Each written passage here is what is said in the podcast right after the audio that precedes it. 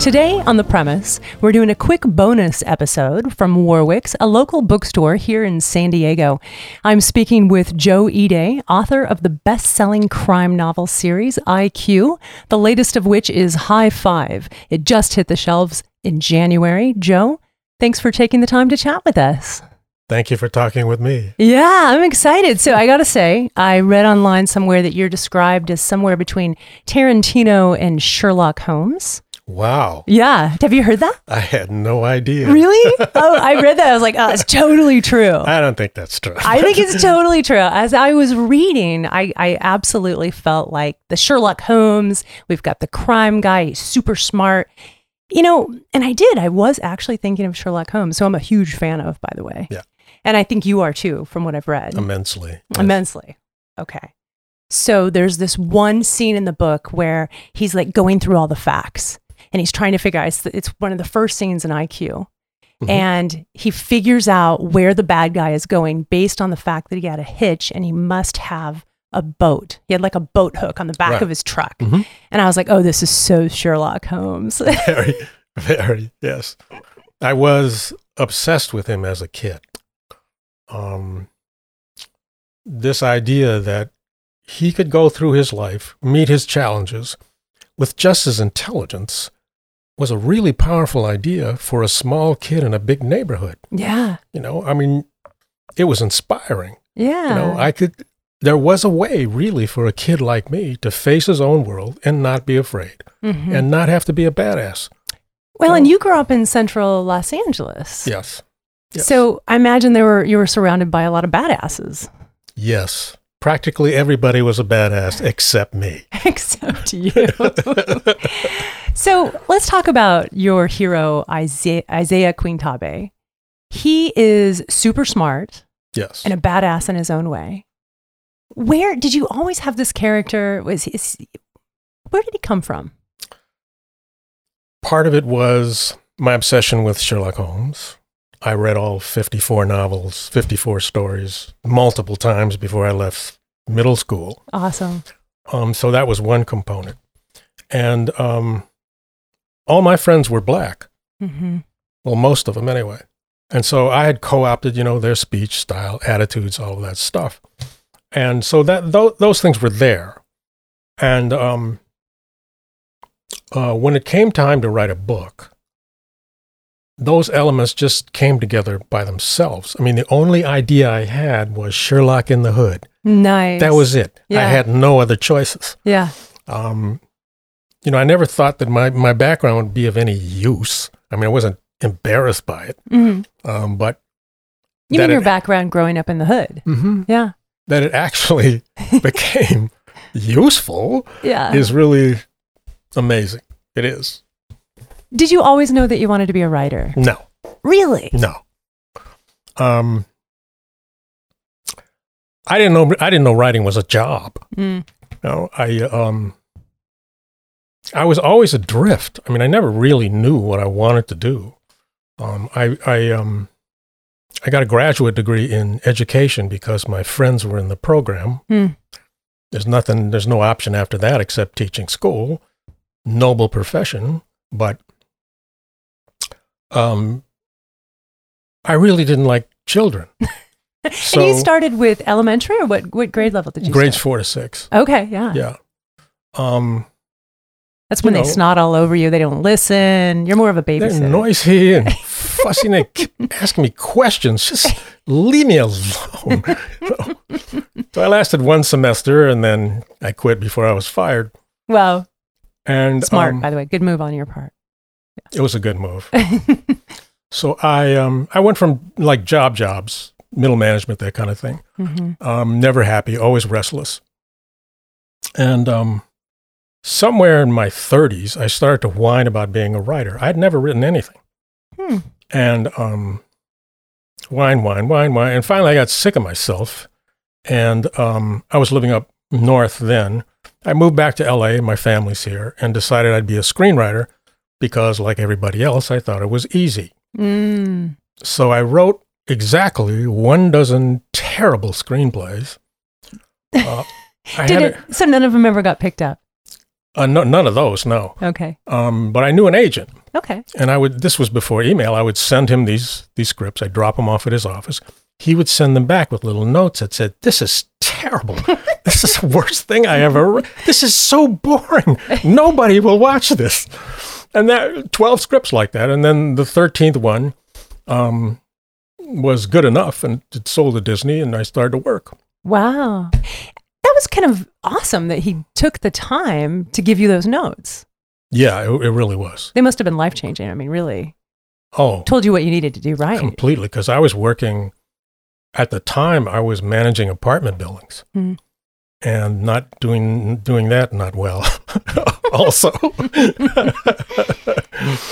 so yes it was it was incredibly life changing yeah I was just incredibly naive I had no idea how show business worked and um I met all of these and, and he became the guy became my agent and then I met producers and studio executives, and I had no idea what the system was or what they were saying to me. I didn't understand the terminology. But you did it anyway. And I was just struck by the fact that, you know, there's a core group of people who direct your writing, Mm. and um, they would say different things. You know, th- there was no consensus about what I was supposed to do. Mm. No. And, um, and yet you're supposed to execute. Right. Right. But they don't know what they want until they see it on the page. That makes sense. Yeah. And then they say, You didn't do what we told you to do. so I got a little better at it. Right. I got a little better at it. So, how many screenplays did you write that got picked up? Um, I wrote a bunch that were put in development, Hmm. um, but none of them were ever made. And that's sort of how you keep score. Mm-hmm. You know, you, I was working, I was doing fine, but sure. none of these things were actually getting made for one Hollywood reason after another. And finally, I just burned out. Mm. Um, sure. I Yeah. couldn't open the screenwriting program without getting physically repulsed. Oh, There was so much failure and humiliation um, tied up in that program. And one of the things that, one of the last things that happened before I quit was I pitched to an executive that must have been some like 23, 24 years old. He thought Pretty Woman was a classic. right. And you're like, I'm out. going, this is completely undignified. Why am I talking to you? Um, so it was a bunch of those things. I quit. Yeah. Nobody noticed, but I quit. So, were you thinking, okay, I'm going to try my hand at a novel? How did you get to that point where you're like, I'm going to write a novel? Well, first I was depressed. Well, that always helps. I just moped around, you know, felt sorry for myself, um, took long, soulful walks with my dog, Mm-hmm. and um, for months. I mean, screenwriting is a big part of my identity. And so now I'm removed from my identity as well as all these people. who Sure. were Yeah. and and then finally, you know, it, it occurred to me, well, you have to make a living, right. and uh, writing is my only marketable skill. Mm, That's it. mm. And I, ev- even if I looked for a job, what would be on my resume? A long string of basically failures. So, um, writing a novel really seemed like um, the only option I had, and so I wrote a novel. Wow. Hmm. Okay. So, how long did it take from the day that you put the last word on the page to the day that you realized this is a saleable book? Uh, three years. Three years. Huh, Yeah. That's great. the first year, you know, I, I was a professional writer. I thought, you know, the actual writing. Yeah. This is going to happen right away. Yeah.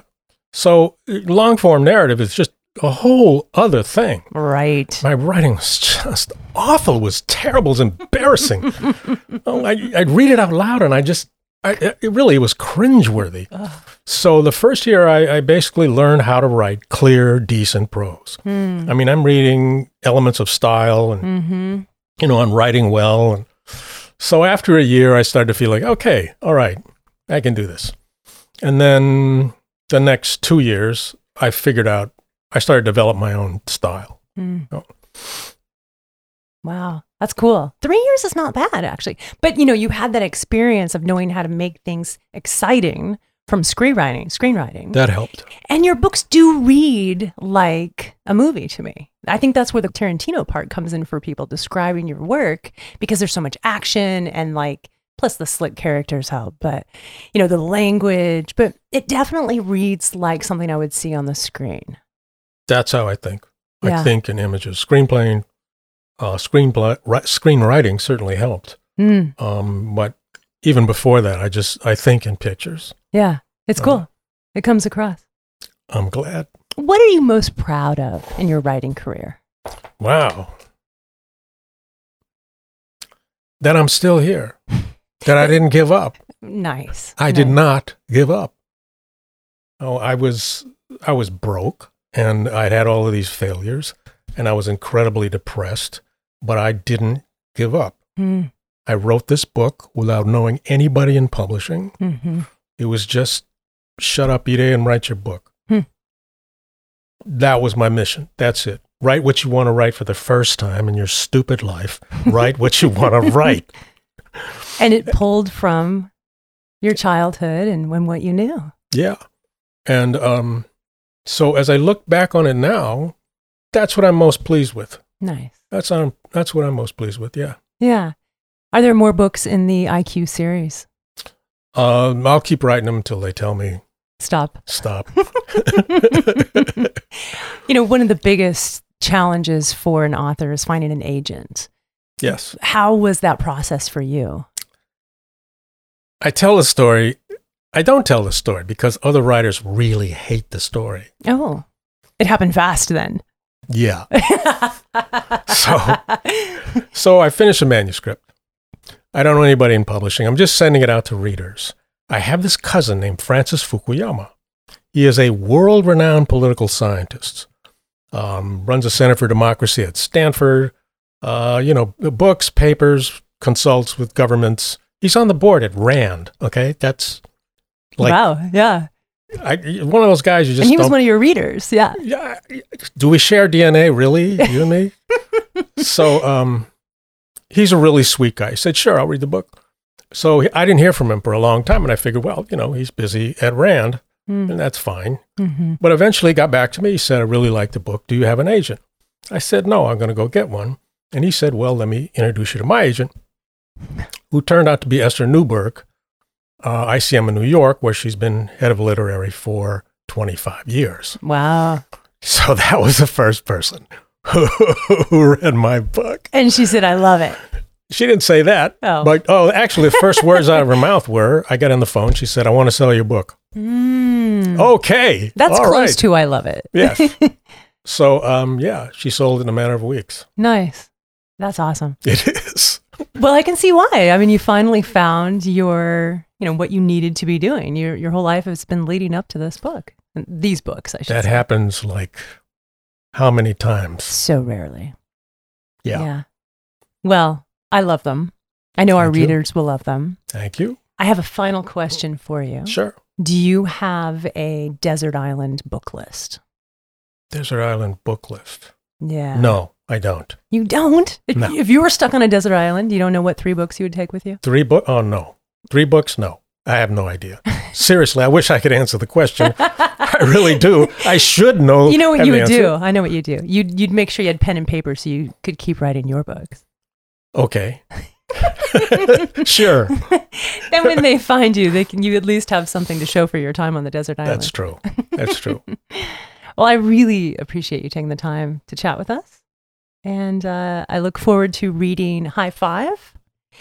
For our listeners, you can learn more about Joe at joeide.com. That's J O E I D E.com. And pick up High Five, his latest book in the IQ series from warwicks.com. We'll include a link on the website.